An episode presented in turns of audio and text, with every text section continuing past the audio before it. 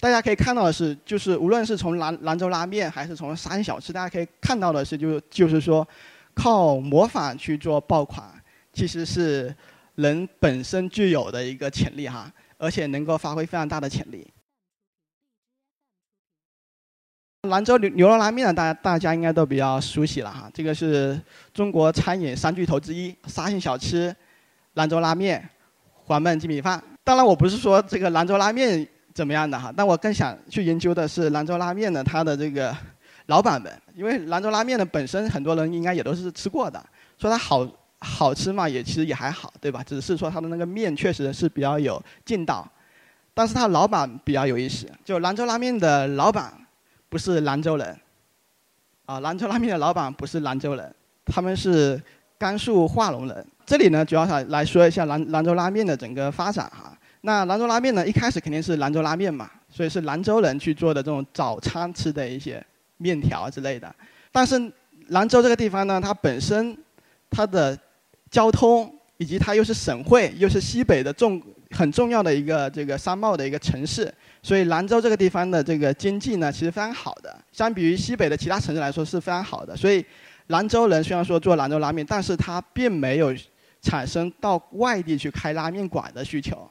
啊，所以像青青海化隆人呢，因为他们本身地处非常山区内内陆，所以它的整个经济呢是非常差的，所以他们当地人呢是被逼着到外地去开店去做生意，所以他们在。当时呢，就到兰州去学会做兰州拉面，然后就出来开拉面馆。那一开始呢，兰州拉面也不叫兰州拉面，就就叫牛肉拉面。啊，后来呢，发现把牛肉牛肉拉面馆改成兰州拉拉面馆的生意呢会更好，所以大家直接把所有的面馆直接叫做兰州拉面馆。啊，这个也就是整个兰州拉面馆的一个由来。那整个过程当中呢，其实他大家能够感感受到的是，就是说青海人通过。做兰州拉面啊，自己挣到了钱，但同时呢，给兰州拉面这个品牌打出了声量，给兰州这个地方打呃打出了品牌啊，这个是一个比较有有意思的一个模仿。我是福建沙县的，沙县是个地名哈，很多人觉得福沙县小吃，沙县小吃，沙县是什么？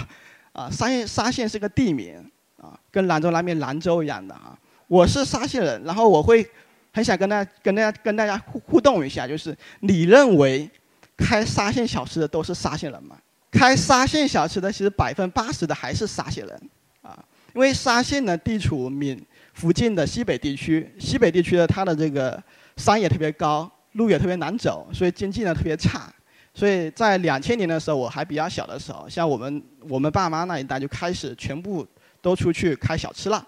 只要说你有个亲戚到这个到这个省，比方说在北京开有生意，然后他会把整个家族都带到北京来开，所以以至于就沙县基本上整个县城的年轻人啊，基本上都是出来开沙县小吃的。如果说现在的沙县的话，在春节过后呢，基本上就是呃除了县城之外，在乡镇里面呢已经是没有年轻人了，都是小朋友跟跟这个老人在里面了啊，所以。沙县的小朋友呢，其实大部分的都是留守儿童，啊，这个是不过分的，对，当然也包括我哈。然后，另外百分之二十呢是沙县的另外几个县，那其中最多的是大田。那大田呢，它之前在两千一零年年之前呢，还是靠这个煤矿，他们那个地方的煤矿产能非常高，所以两千一年二零一一年之前呢，他们靠煤矿可以挣很多钱。但是两千零一年之后呢？整个煤矿都不太行，所以他们那边底子比较薄的人呢，就去沙县小吃学沙县小吃，然后去开了沙县小吃，啊，就这么一个逻辑。所以大家可以看到的是，就是无论是从兰兰州拉面还是从三小吃，大家可以看到的是，就就是说，靠模仿去做爆款，其实是人本身具有的一个潜力哈，而且能够发挥非常大的潜力。